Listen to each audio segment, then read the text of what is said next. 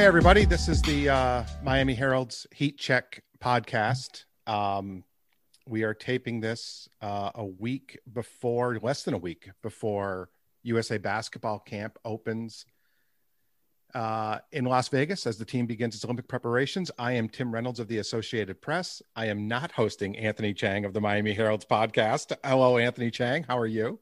Good, Tim. How are you? I'm good. David Wilson's not with us uh, this week. Um, it sounds we have a lot to get to, even though the Heat haven't played. There's a lot going on, but I I am actually really thankful that we're talking about basketball for a few minutes because it means we're not thinking in this moment completely at least about Surfside. And I think we have to start there, Anthony. I mean, this is just I mean, I know that you've you've followed and I'm sure you're helping out with the coverage. I've I've been helping out, you know, our our people, our our news team at the AP with some of it. It's been a week, and tell me when this is going to make sense. Tell me when any of this is going to make sense. Like how, I mean, you, I'm not from here. I've lived here 20 years. I'm not born and bred. You are. What what does this mean to you? Seeing our city, your city, in this much pain. This has been a really, really tough week. And, you know, I'm speaking as somebody who wasn't directly affected by this terrible tragedy. I, I mean, I can't even imagine the families involved, the first responders, everyone at the scene. I mean, even even media covering this. Like it is such a heavy, heavy, devastating, just awful, like unspeakable, like any word you could bad word you can think of. Like it's just an awful tragedy. And yeah, for hit, you know, any tragedy, this is difficult, but for it to, for it to hit so close to home, um, it's just a gut punch. And I've just been, I, it's been for me, and again, I have not directly affected, just, you know, someone who lives in this community, is born and raised in this community. It's hard for me to sleep. Like it, it's just, I can't stop thinking about the victims like you see the photos, you see every story is sadder than the next. It's just brutal. It's brutal. You know, you, you see families and, and they're pleased just to get, you know, some answers. It, it is, um, yeah, it's, it's been a really, really, really, um, rough week. And, and, you know, you, you, you hope for, for some positive news in this. Um, but it's just been, there's been very little answers so far, and I think that's been the toughest part uh, to all of this. We could devote this whole however long we go half hour 45 minutes 17 hours we could devote all of it to to surfside. But we're not. Um you know pat riley calls sports the toy department of human affairs and he's right. And what sports allows us to do is to escape the real world for a little while. And I think right now we can do that respectfully. I think we see why distractions are needed. Um, you know, I, I'm sure you've had thoughts about whether it's appropriate right now to talk about basketball, but, um, and I don't know if it is or isn't, but we, I wanted to make sure that we both started the show by saying that everything we're going to talk about in the next few minutes is silly uh, because yeah, there's there's a real world thing, and you you um you're talking to Steve Stowe later right. program. Steve Stowe, the um, executive director of the Miami Heat Charitable Fund, a vice president in the Heat organization, a friend of mine, friend of yours, um, a really good dude, and I know he's got. Um, I mean, the Heat were down there. Tyler and um, uh, Chris Quinn and Eric Glass were down there 10 and a half hours after this thing happened. Yeah. And, and, and then not as well known. Um, Erik Spoelstra was out there Monday at the yeah. vigil. Spo, Spo needs to do, Spo needs to tell us these things, man. But yeah, you know, we, we've, we've talked forever and, you know, I know that it's a, it's, it's a word that people make fun of when they talk about heat culture, but heat culture means more than, you know, guys working out you know that they they are the Heat are part of the fabric of this community, and and and so are the Dolphins, and so are the Marlins, and and you know the Panthers, and I think Inter Miami has done. So, it's just been amazing how the you said you're hoping for good news. The only good news really so far has been that our, our city got pulled together. Yeah. And you know, that's it that that's a powerful, powerful thing. And so all this is it's just unspeakably sad. And I, am leaving town in a few days. I'm leaving for Las Vegas uh, for USA camp on Monday. And I already know that as soon as I get there, everyone's going to have one question, and it's not going to be about Bam or the Heat or Spo coaching the same right. team. It's going to be about what's going on at home, and it's just it, it's great how we have these moments that bring the world together. Anyway, let's you've got a lot with Steve coming up. Let's get to basketball. Let's give minds a break. Let's give souls a break right now, and and try to try to separate the reality from the fun little make believe world that you and I get to get, get to play in for a living. Um, Bam Adebayo's an Olympian. That's big news. That's a big thing.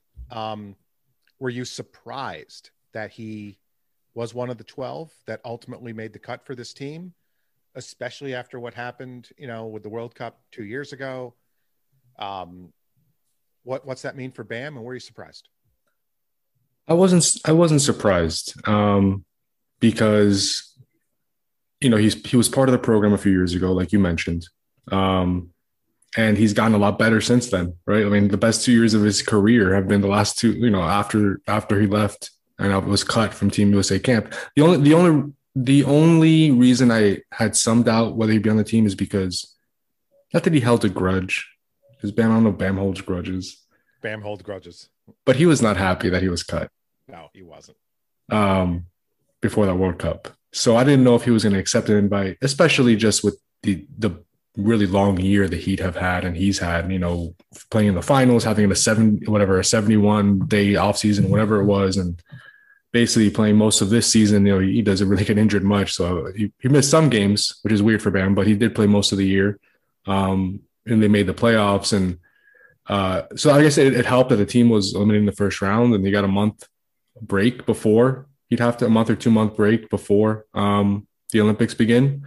Um, but I, I, just didn't know if he'd, he'd want to just rest this offseason and focus on his game. Um, but this is the time for him to do it, right? He's 23 years old. Um, he's young. He's healthy. So I, am not really totally surprised that he accepted the invite, and I'm not surprised that Team USA said, "You know what? We made a mistake. Let's let's bring you back and, and put you on the Olympic team." I, I don't know if they made the mistake though. I mean, I, I think it was, uh, uh, and listen, I was there in China. They made a mistake. I mean, he should have been on that team. Right. Um, you think it was good for him in the long run? I think it was really good for him in the long run.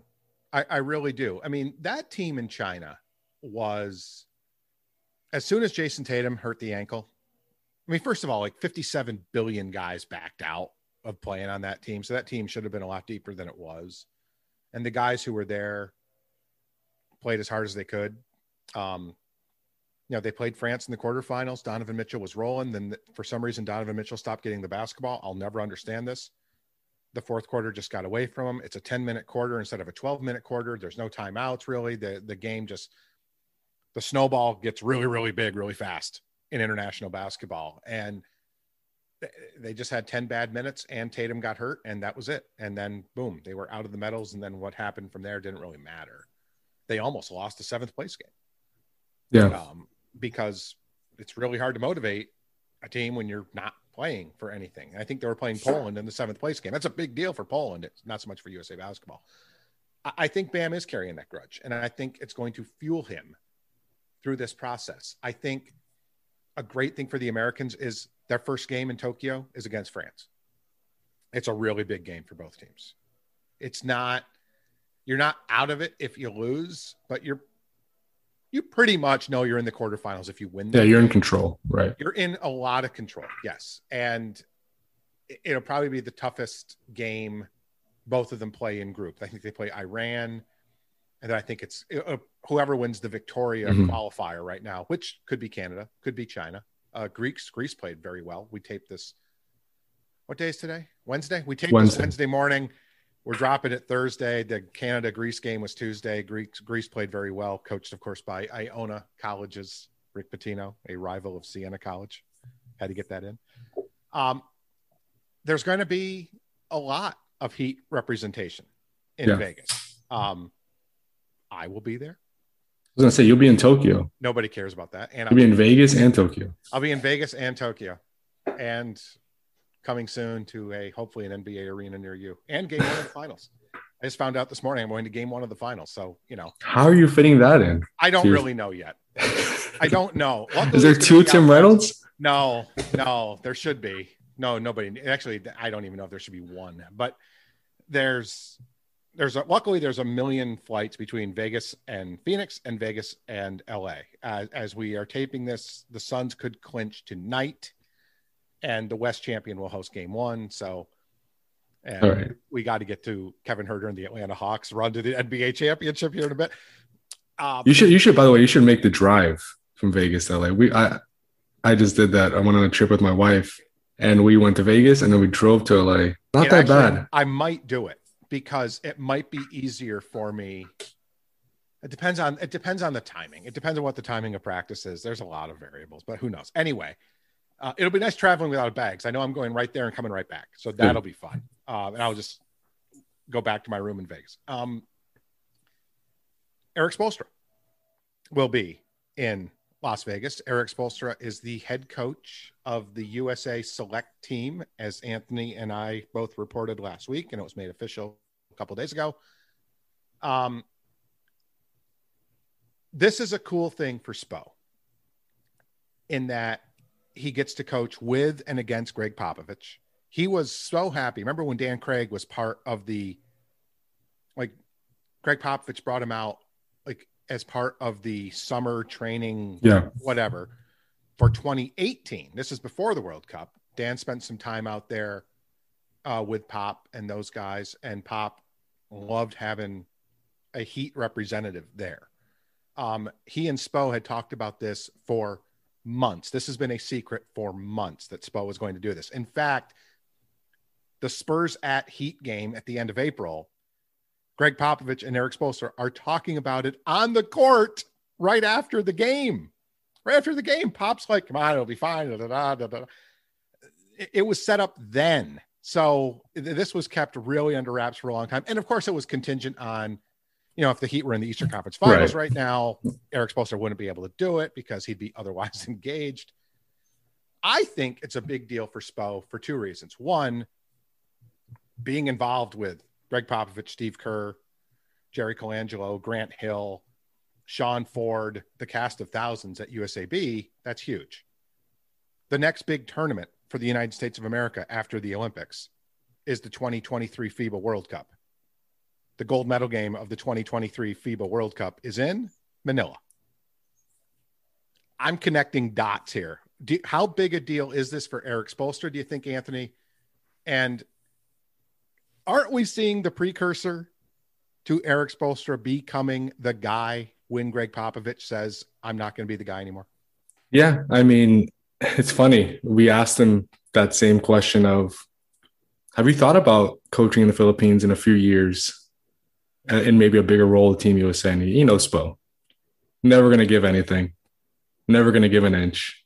Has said he has not thought about it, but you know he has. I mean, that's just human nature. That would be, I think, hugely important to him to coach a game of that magnitude, or even just just in a, just as an assistant coach, even like that would be huge for Spo to be on the sideline of a, of a big game like that. You have to, if you're going to play in the Philippines for a world championship, you have to have Erik Spoelstra Yeah. on, your, staff. No doubt. Running it. I mean, come on. No It's doubt. Yeah, for sure. And I agree. I mean, look, we don't know. Pop hasn't said this is his final Olympics. He hasn't really given a timeline, right, of of how long he wants to coach a national team. Um, but whenever he does step down from this position, you'd have to think Spo would be one of the top candidates if he wants the job to fill that role. I mean, he's a obviously a very proven NBA head coach, very well regarded.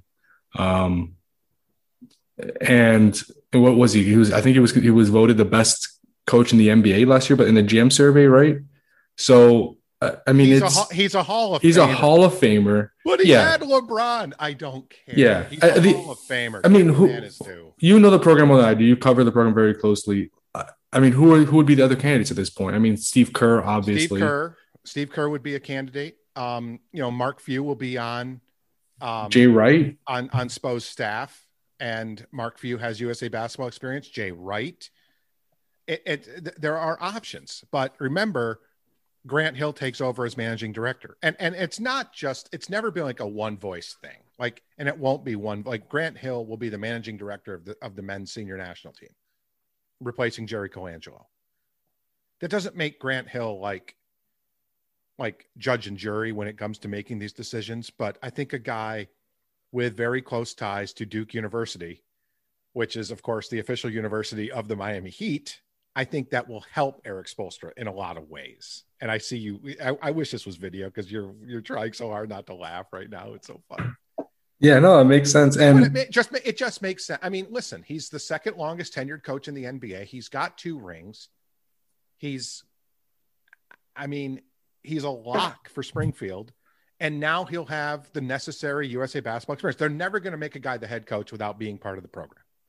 Yeah, well, I wasn't asking. I wasn't. part of the program. I wasn't asking that question. I know Pop had a history with Team USA beforehand, but he wasn't like right before he was named the head coach of the national team. He wasn't even on the coaching staff, right? Right, but I think he was always again. There's there's levels, and there's things we see and things we don't. Like there's committees. There's a brain trust. There's, you know, he had been an assistant for USA Basketball. Right. He had he had experience. They're never going to bring somebody in like. I make uh, Rick Carlisle comes to mind. I don't know if Rick has ever been part of a USA basketball coaching staff. He may have been. I can't think off the top of my head as we're sitting here talking right now. I think Rick Carlisle will be a great Olympic coach. I, I just I don't think he'll be the next guy because he's not in the program. You know what That I makes sense. I- Yeah. so Spo being there now, especially now, I think makes some sense. And to go back to one thing, I meant I meant to add this when we were talking about Bam earlier. Bam's 23. Look how big a deal it is that Kevin Durant is playing for his third gold medal. Bam could be playing for his third gold medal when Yeah. he's 30. The next Olympics are when he's 26. And then 20 to 2028, you know, that that's in Paris. 2028 will be in Los Angeles. Bam could be set up for a really wild Olympic run here. Yeah. I mean, it, it could be, this could be, I mean, again, who knows what'll happen, but I, I think of it in those terms. I mean, I know that's kind of funny because he doesn't have one medal yet. And now we're talking about him going to LA and playing for a three-peat. But when Erik Spoelstra talked to you last week, and, and I had talked to him separately, just so people understand, because we're not have not referencing the same conversation, but both happened last week. He made reference to stay tuned. There might be more heat representation on out in Vegas, besides Bam and Spo, and of course me. I, I, I it. Do you want to say? Or you want me to say? I mean, you I could mean, say it. Want to so- say that three, two, one? Three. Hang on. Okay. All right. Uh, all right. What we're gonna do is we're gonna count down three, two, one. Then we're gonna say his name, and then I'll explain why. So ready? Three, two, one. Tyler Herro. Tyler Herro. so I was waiting for you to do it. Um, the expectation is that Tyler Herro will be part of the select team. Now, please keep in mind things can change rapidly. It depends on what what they need for a scout team, but the expectation is that Tyler Herro will be on the select team working out against the varsity. And before anybody even asks, one, I would love to tweet yet. Yes, Tyler Herro. Tyler Herro has a new team, and that will just send Heat Twitter over the edge, of course, because this is just silliness going on out there now. Um, does it raise the chance he can go to the Olympics? You know, weirdly, it might. It's a very, it's a long, long, long shot. But the three guys that are still engaged in the playoffs, who are on the Olympic team, are Devin Booker, Jrue Holiday, and Khris Middleton. Khris Middleton, you could call him a three, but he's a two. Devin Booker's a two. Jrue Holiday's a one. What's Tyler Herro? A one and a two. One and a two. Yeah. I'm not saying he's going, but I'm saying it raises the chance. But if nothing else, he gets to practice against the best team in the world and be part of a Gregg Popovich, Erik Spoelstra, Mark Few, Steve Kerr, Jay Wright, Lloyd Pierce camp for a few days. This is huge for Tyler Herro, isn't it? Yeah. And not that Tyler Herro needs more confidence, but this can only help him. Um, like you said, going up against that level of competition, being invited to be part of a select team, which is really, you know, as you know, Tim, and as most people know, is just a group of kind of rising stars, up and comers in the league that get a chance to oh, it's to a, scrimmage. It's a, it's a, big deal. Yeah, it's a it's a big deal to be considered in that class. Um, and the other thing is, you know, not only does he get fresh new perspectives from other coaches, but he also has his own coach there, who's going to be there close to him, working with the head coach of the select team, that I'm sure will be watching him extra closely and just you know working on specific things that the Heat want him to get better at. So this is good for this is good for Tyler. I mean, I, I think we we take for granted that and we forget that Tyler did not have a full offseason last year. No, nobody did. But for a guy, you know, entering a second season after what he did in the bubble, expectations were really, really high for him. He had like three weeks to prepare for his second NBA season. This full off season, and if he gets it, if, if it's, it is finalized and it becomes official that he gets a chance to be part of Team USA's camp, um, it's only good. It's only positive things for Tyler and, and his development entering his third season. I couldn't agree more with with with all of that. And i think he would go from swagalicious to swagtastic. It would be a new level of swag for Tyler. i like that. What's after swagtastic? Oh that's that's swag swagadopulous. Swag or is it swagadopulous? I don't i don't know. I i didn't take latin.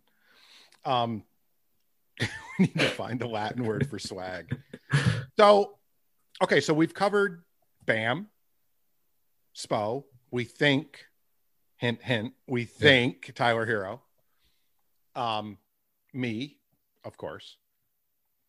And now we're forgetting the fact that the Nigerian national team is going to be in Las Vegas for its training camp and for some scrimmages. And that's pretty much the Miami Heat roster, isn't it? I was going to say, yeah, the Heat, the Heat have more players on, on the Nigerian team than Team USA. Precious Achiuwa, Gabe Vincent, KZ Okpala, all in the mix. We don't know right for certain. Again, keep in mind a lot of these things are fluid. It's a 40 man, it's a 49 man preliminary roster for Nigeria. Literally, so. there are 49 guys. Yeah. Like I, I don't think the Canes have 49 guys on the football roster right now, but Nigeria does on now. Most of those guys were brought in for experience. I mean, they're bringing in about 12 guys from the NBA for their camp. And the expectation, I talked to Mike Brown last week, the Nigeria coach, the um, Golden State Warriors assistant under Steve Kerr, has agreed to take on um, the task of leading the Nigerian national team. I spent like an hour on the phone with him talking about it. He set up like a, a 501c3 for fundraising for net. I mean, he is all in. It's very cool to see. And he's he's never been to Nigeria. He's coached them in Africa before, but he has never actually set foot in Nigeria, which speaks just the weird times we're in with the pandemic. But anyway, Mike Brown is very excited about bringing in the potential is there for 12 NBA guys to be on the Nigerian roster. Remember, they had six guys that that, country had six guys in what the first round of the draft last year. We're, we're watching a basketball renaissance going yeah. on for Nigeria right now, and it's just more Heat guys who will be in Vegas with Spo, with Bam, probably with Tyler, um, the good side of this is international experience playing for your country. I don't think there's anything better than that other than a deep other than a deep playoff run. The downside is they might not be back in las vegas in a month when the heat send out a summer league team. And all three of those guys you would think would be part of it do you think one is better than the other if you had to say if you if you become pat andy nick Adam Simon, if, if all those jobs are now entrusted to you, what would you rather have them doing? Playing in the Olympics or playing in Summer League? If you could only do one. The Heat would not be a good organization if I was entrusted with all those jobs. But uh thankfully I'm not. And also Mike Brown. I mean, kudos to him running a, a training camp with 49 players. Maybe. I mean, I know some have arrived later than others, but can I just tell you can I just tell you a story about 49 players real quick? Four days before they start camp, at, in Oakland. They, the Warriors let um, them use their facility because you know he works for the Warriors, right? And they redid their facility in Oakland. Very cool of them to do that. Four days before camp starts, Mike Brown is on the phone. We had to reschedule our interview because he was delayed. Mike Brown is the guy calling around for practice uniforms, finding sneakers. There was stuff that you you trying to get stuff that was sent like Peak is their sponsor. There's stuff that was sent to Nigeria instead of sent to the states. And then there's like all these weird customs rules. And it's just it's it's not it's just it's just the headache right now of doing international business during a yeah logistics like, it, yeah. the logistics were impossible. And it's it's not he doesn't have a staff of people. It's him. It's mike brown that's crazy the commitment he has to this is really admirable it really really is anyway that's crazy yeah 49 guys in camp they will pare that down when they get to Vegas. I think they're going to have about 17, I think was the magic okay. number. And they get down to 12 for the Olympics. And then you have to get down to 12 yeah. um, by early July. And the IOC keeps moving the goalposts on when that day really is. Look, I, yeah. And, and yeah. yeah. So I, I, I think if you're the Heat, you can't tell a guy not to take part in the Olympics. Like, just can't. Like, if he has a chance, if they have an opportunity to represent their country in the Olympics, you you have to you have to wish them good luck and, and let them and let them do it. Um, it's it's a it could be a once in a lifetime opportunity for those guys. So I, I think it's a tough spot. Um, obviously, you know, summer league is probably a little bit more specific to what those guys need to do for the Heat and their roles with the Heat. Um, so I, you know, uh, as as as far as how how it translates to the NBA, and their and their careers with the Heat, I think summer league is probably a little bit better because it'll be tailored to what they need to do. Um, you know, entering next season for their specific role with Miami. Um, but again, I, I think those guys, all three of them, just really need to play basketball, um, a lot of basketball, and there's a chance that they could do both. I mean, there if, is a chance they could do both if Nigeria doesn't make the medal round. Yeah. And it would still be a bit of a long shot for them to do that. So there is a chance they could just and, and again, you can't stay in Japan till the end of the Olympics. Once you're out, they give you like 48 hours to get to out. leave.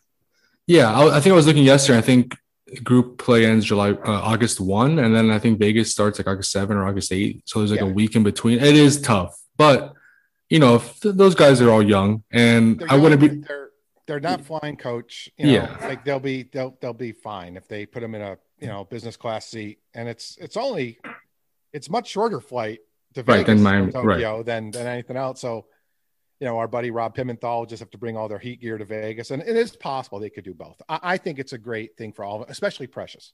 Yes, like Gabe, Gabe Vincent. I look at Gabe Vincent as he's he's a full fledged full fledged. Why can't I say that word? I can never say that word. Full fledged pro. Um, KZ is KZ's been around a minute already. I mean, I know he's had an, a non-traditional experience. Yeah, he's never played in the summer league, which is crazy. He's never played yeah. in the summer league, which is wild. And then you know he's only gone through a pandemic and a bubble, and didn't you know he couldn't play in the bubble, and now. I, I think KZ getting extra reps this summer, whether it's in a Nigeria right. uniform or a Heat summer uniform, I think is a huge deal. For Precious, though, Precious could really benefit, I think, from a structure of a Heat Summer League week. I mean, they put they put more value into this is specifically what we want to do than they really care about winning, if that makes any sense. Like, yes, they play the summer league games to win, but if they go deep in summer league, that's fine. They just have specific tasks that they want to get done with these guys. They they they understand it's it's a pretty clear prior list of priorities that they have, and I think I think you would see him probably do both. Gabe may Gabe may may not need it. I mean, Gabe Gabe proved his value last year. Right. Um, yeah, that's a good point. With, with, with the varsity heat. I, I, I think KZ could benefit a little bit too, just because again he hasn't participated in the summer league, and I think you know just knowing the Heat how they would handle KZ in summer league would be kind of like what they did with Derrick Jones early in his career with Miami, where they just let him run like the point basically and have the ball in his hands and see what he could do. Or just didn't they do that with Justise one summer? Like he played like one or two he played big minutes in one or two games and they shut him down. I, yeah. I might have that wrong, but there there have been examples where you let a guy be the guy and you run right. everything through him for 38 minutes in two games and then you just shut him down. Like, yeah, okay, we have we have enough you know, and then because to keep in mind too, summer league this year, summer league is six weeks before training camp starts which means it's three weeks before yeah, it's a good point. before Udonis's training camp. Camp Haslem is just as tough as Heat training camp. So that's a very good point. Um, uh, I know you got to get to Steve Stowe, so there's just a couple more things I think we got to touch on touch on real quick. Um, our new segment. A new seg. That's right. We. Have, oh, I knew we were okay. We have three things to touch on. The new segment. Do we have theme music for the new segment? Are you going to sing? David is current. That's why he's not here. He's producing that, that David music is, right now. David is currently in the studio right yeah. now. He is. He's working with John Tesh on something synthesized for, for this segment. Anthony, what is the name of this new segment? Give it to us. Whale hunting. Whale hunting. This is where we choose one whale or one whale like player who could be available via trade or free agency this summer based on actual reports or just speculation. What's, what's the difference between a whale and a whale like player? I mean, this there's player, levels to this. There's levels he, to this. Is, is he a mammal? There's there's levels to this. There's levels. And we also determine how realistic of an option they are for the Heat. This I, week's player is a true I, hang whale. On, hang on, hang on, right, hang on. Ahead, I just thought of something. We need to have like, you know, like good will hunting. We need to call this good whale hunting. I like that. I like that. And we, do, we, and we should do it in bad Boston accents like Matt Damon. Okay. This week's whale to be hunted is a true whale Portland Trailblazers guard Damian Lillard. Ooh. What say you, Tim? What say me? Well, he is a whale. There's that. That's official. The question is can the Miami Heat, we didn't introduce the premise, we just said whale hunting. The premise, of course, to the segment yes. is can the Miami Heat, well, one, should they get Damian Lillard? The answer to every whale question is yes. yes. You'd be surprised. But can they? But can they get Damian Lillard? And no. my answer is no.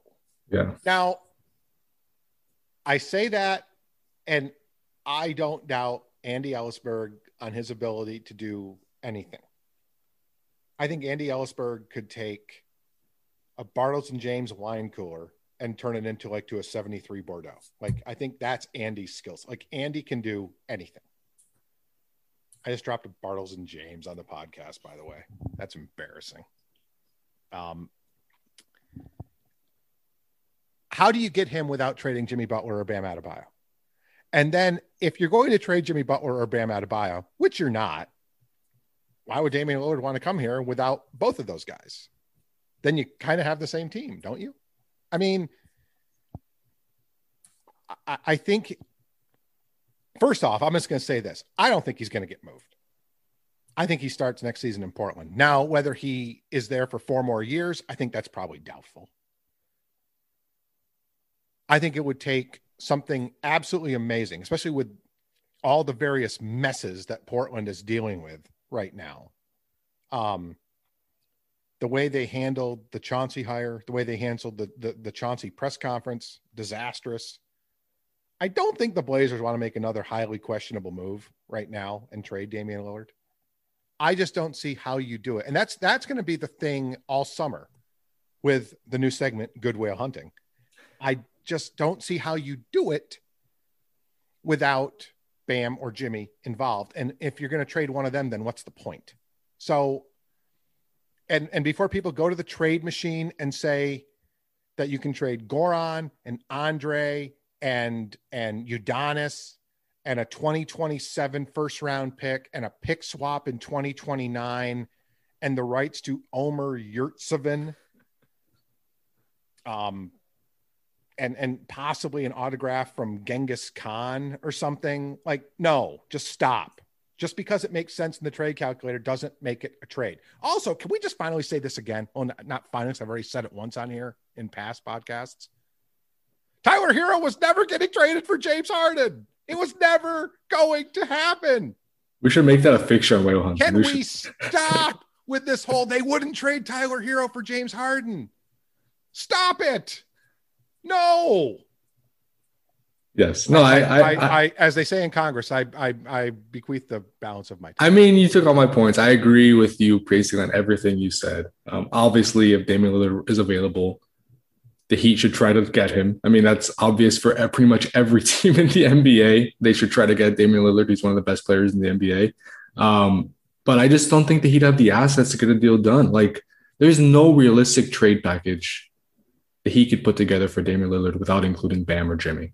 It's just like just being realistic. There, there is none. I mean, you could say, okay, maybe if the Heat find a way to to get OKC to lift the protections of the 2023 pick, and and then the Heat could include 2025, 2027, and have two first round picks in there and a bunch of pick swaps, and all of a sudden you have some draft capital and you make Tyler Herro a centerpiece of the trade. I, I, just still don't way, think that's, that's good enough. And that's that's not altogether impossible because the the impetus for Oklahoma City to do that would be, hi, help us out, and we will get Damian Lillard out of your West. Yeah, no, that that's that's a very good point, but I still don't think that's enough. I mean, it's not. You you need they they want a, a you know any team that's going to trade away a star is going to want some type of like rising star or a guy with star potential. And I mean, I'm not saying Tyler Herro can't be that. I mean, he was that just like what eight months ago, right? So things change fast, and maybe Tyler builds up his his value again uh, next season, and and the narratives changed a little bit. But right now, um, you know, Tyler Herro, Andre Iguodala, and Precious Achiuwa, and even if they get the you know those picks to trade two first round picks, I just still don't think that's enough when you have teams like Denver who could trade Michael Porter Jr. or Jamal Murray or other in New York has young guys they can put together in a trade package as well. There's so many teams that will be vying for Damian Lillard if he's actually available that he just don't have enough to get to really make a competitive offer. I think. I'm, I'm seeing now, right now on Twitter, as we're sitting here talking, Tyler Herro, the rights to both Burnie and Mrs. Burnie, Mike Biamonte, and a 2029 second round pick.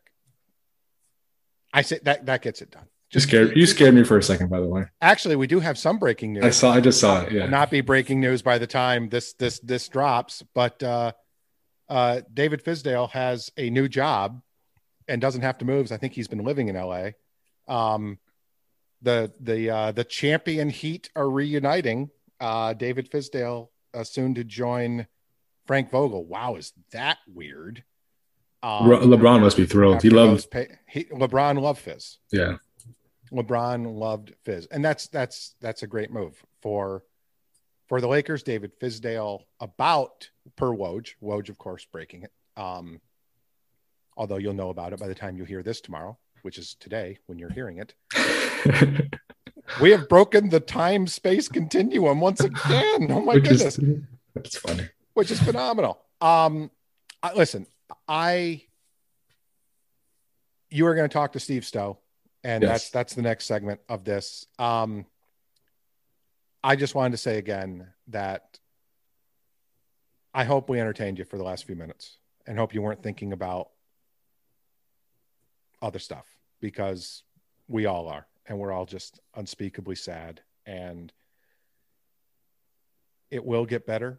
I don't know when, but um, I, I just you know we shouldn't be politicizing and whatever else but if all i want to say is because you and i you and i have some real talks anthony and if, if if anybody needs if you feel overwhelmed right now and need to talk to people find somebody to talk to and just get it out. We're all in this together whether we were personally affected by surfside or not that's our town those are that's our city. We all know somebody who knows somebody who knows somebody who knows somebody at minimum so um what Steve's doing, what the Heat are doing are great. I'm glad you're talking to him about that. I am going to bow out and let you and Steve take it home. Anthony, I will talk to you from Las Vegas next week.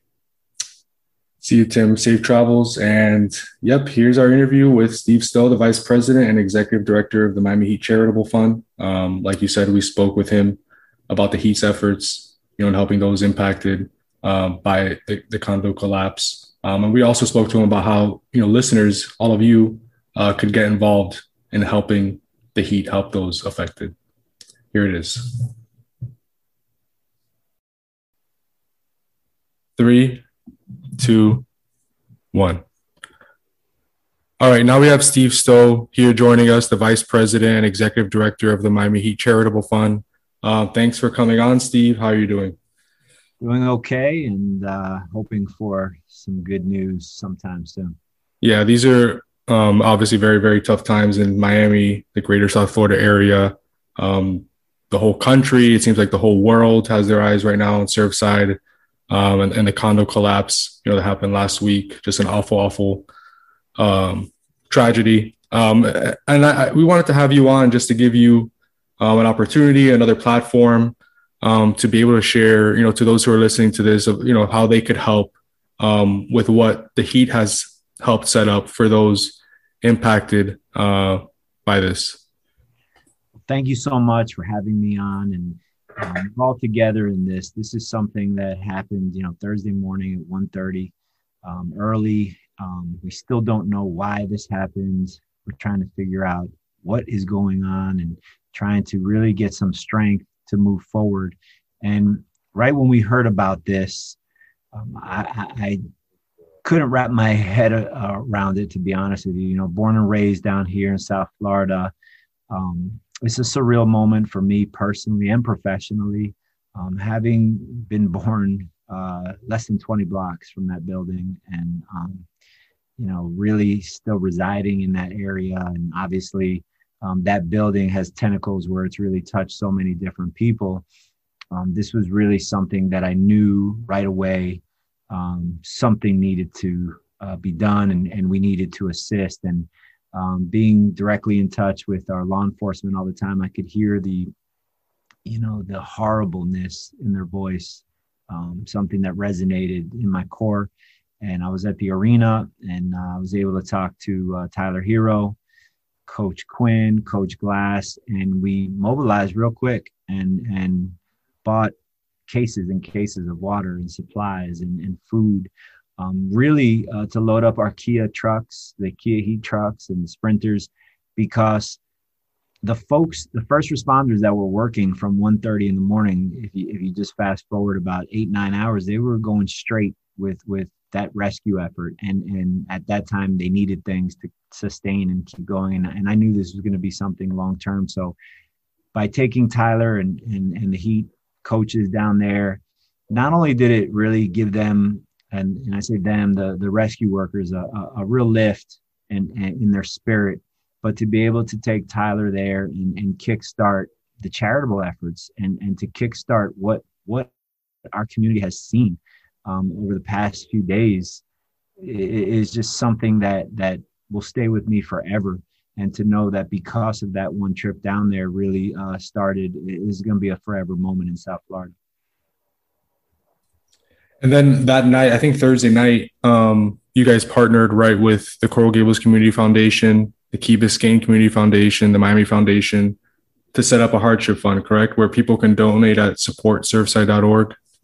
So, so even before that, and, and you can imagine, I want to give a special shout out yeah. to Josh Goshen, who is running our heat camps, and you know, was pulled away from the heat camp and, and, and drove down there. And, and i was able to reach out to world central kitchen and direct relief and organizations that have a tremendous amount of experience in this. You know thankfully we just play basketball. You know we put we put a team on the court every year try and win a championship. That's our goal. But 365 days a year we're in this community. So to be able to call upon world central kitchen en route to the site and show up and have food trucks right behind me uh, was was blow mind blowing to know that they were there, uh, grandfathered in that area because obviously that area now is is completely different than it was when we got there on Thursday.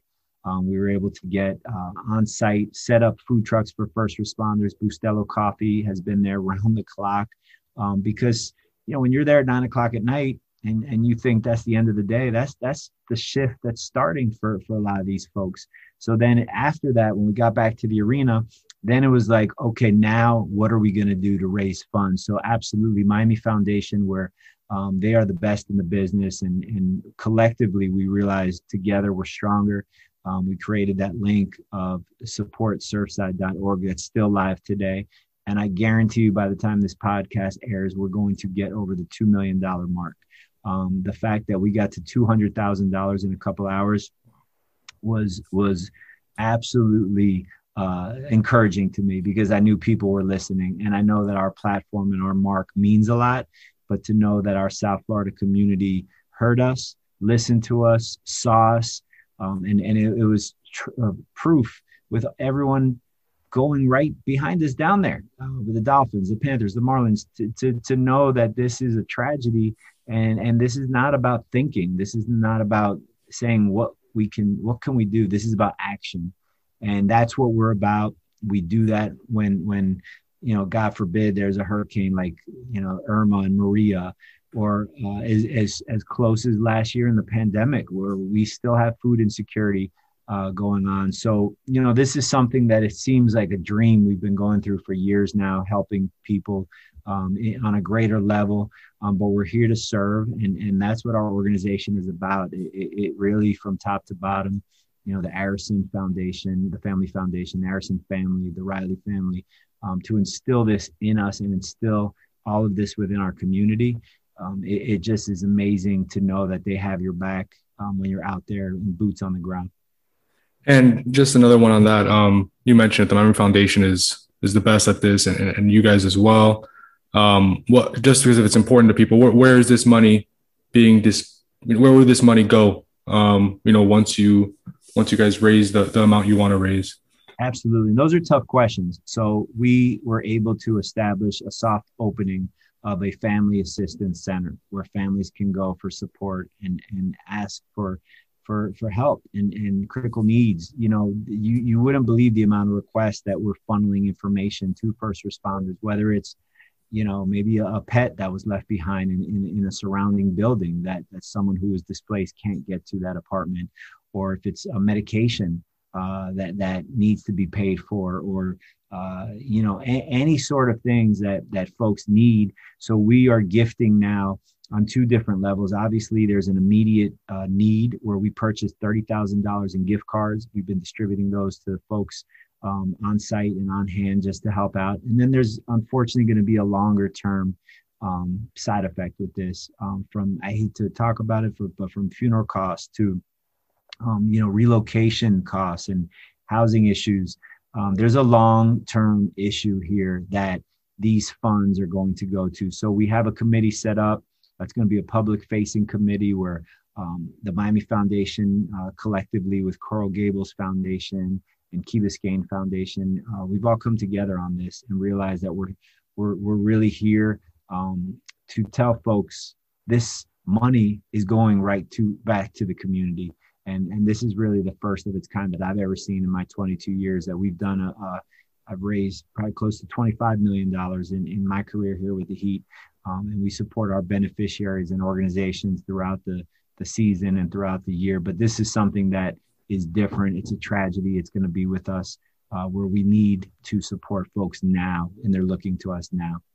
And uh, we're recording this on Tuesday afternoon. You you mentioned how you went out there with Tyler, Chris Quinn, um, Eric Glass on Thursday. You know the day of the collapse. Um, and I also know that you you were out there on Monday night um, at the vigil with Coach Erik Spoelstra and and Coach O. Um, what, how important are those moments of just support? You know, just going there to show support. You know, to those not only affected but those working there. You know, around the clock, like you mentioned. Just just being able to go and and just you know share your share that time with them. Look, yesterday we were there in the day daytime um, as, as, silly as it sounds, replenishing ice, you know, making sure that all of the, the beverages, because they do have enough now, they, they have plenty of water, thankfully, but, um, you know, to keep it cold and, and to keep things fresh and to make sure everything's replenished. So then it's nine o'clock at night. And what else can you do um, other than pray? And, and, you know, this is something that a few of my uh, friends organized was a private vigil that I would say probably over 500 people attended on the sand, um, just north of Champlain Towers. And Mayor Cava attended with us. As you said, uh, our head coach, Coach Spoelstra, was there, and our assistant coach, Coach O De La Grana, was there, and myself. And and to just see the community come together and put their feet in the sand and be one, be a beating heart together, and to just be able to listen to the wind blow, to be able to hear the, the sound of the ocean, and to think just you know steps from us was was something so tragic. And and and and and it breaks your heart. So last night was was hope. Last night was thinking for miracles. And last night was really something that um it was beautiful. And and and it wasn't about you know media or attention or photos or you know asking for anything. It was about asking everybody like i said to beat with one heart and to focus on on hopefully getting through this together. And and and, it's amazing to see um, everyone come together. And it was hard. Look there were there were a lot of people crying. There was a lot of people um, you know just hugging each other hugging strangers. That that's something that I, i'm not you know comfortable with. And and, and you're there and, and you're supporting this community as as a human being. But at the same time uh, that same message resonating that the Miami Heat stands with this community no matter what, time and time again, whatever it is, we're there, and and we want people to know. So so it felt good to be able to um, really be part of this organization last night, when there was a time that the only thing all of us could do last night was pray, and and and we all did. And um, you know, the Dolphins, Marlins, Hurricanes have also been out there um, doing what they can. Just you know, there's only so much you guys can do, obviously, right. in a situation like this. But you know, from from your experience, and this is such a unique, this is such a unique situation. But what what is what do you think is the role of of just sports teams in the community? You know, with an event like this, and and what they could do um, to help. Look, we we do a phenomenal job uh, over the years of recognizing uh, heroes or recognizing you know, uh, our with our Home Strong program and, and, and, returning vets that live in South Florida, and and we've done uh, um, probably over a thousand nights of honoring those personnel that that protect our freedom when we lay our heads down at night. Um, and and and that's fantastic for our fans to see. But but to know that whatever your job is, whether you're an attorney, a teacher, uh, you know, a frontline worker, whatever whatever job it is for you to think for one second and say to yourself you know this is bigger than what i do this is bigger than who i am and to know that we have all these folks here locally heroes among us that that that we can turn to and lean on um, like i said being born down here you you know that you think that but to actually see it firsthand is, is incredible to know that this community um, really uh, can rally. And I've said that to so many people, and I've heard it from so many of my counterparts that um, it's great to know that, that we live in a, in a South Florida diverse community, that we're all here for each other.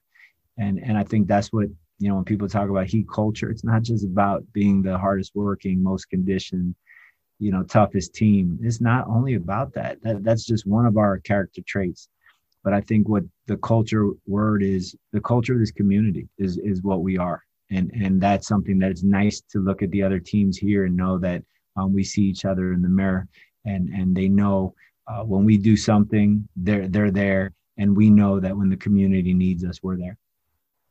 And you know, you mentioned this a couple of times. I'm born and raised in Miami. You know, this is my community. It's been my community my entire life.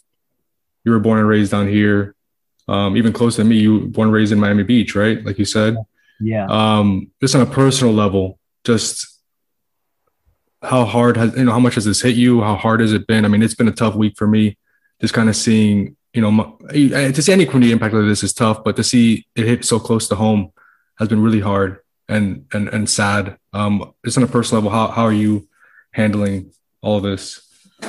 Look, on a, on a personal level, it's gut wrenching. Um, you know, really to see see see that uh, in person and, and and know that that happened and know that there's still people waiting, you know, hopefully to be you know rescued. But you know, I can't help but but become nostalgic with my own childhood memories you know on that street and and this has been a, a, very tough time for me and and a very tough time for my friends and family because you know we do have um, very close ties uh, to folks there. Thankfully, um, I know of, of many people that survived. And at the same time, um, whether it's just seeing the the triage and, and, and the tent set up at, at the North Beach Park uh, that I've been to so many times, or if it, it, it it's the extra uh, traffic on Collins and seeing, you know, Miami Dade's finest all over the place there. Yeah, it's definitely a red flag to me because that that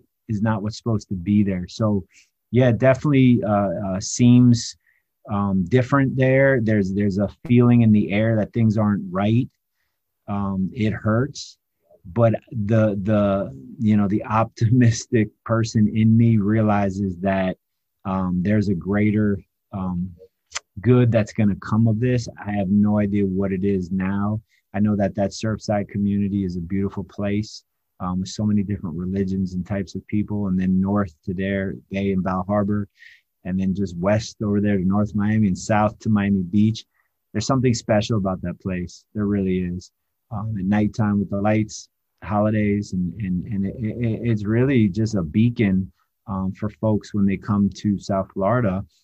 Um, wherever you are in South Florida, you somehow uh, go go through that area, and and it's not just a, a road, it's not just a a beautiful beach. I think it's something that, like I said, the greater good uh, will will only tell us in the future what's going to happen over there, and and I think it's going to be a forever location where um, we don't know yet, but we'll all be better from it, um, and we're all going to rally together uh, for each other and and make sure something like that obviously never happens again but make sure to really take care uh, and be there for the families. But also remember that you know there's a lot of first responders right now that are working 12 hour shifts. They haven't been able to go home and see their families. You know they sign up for this job.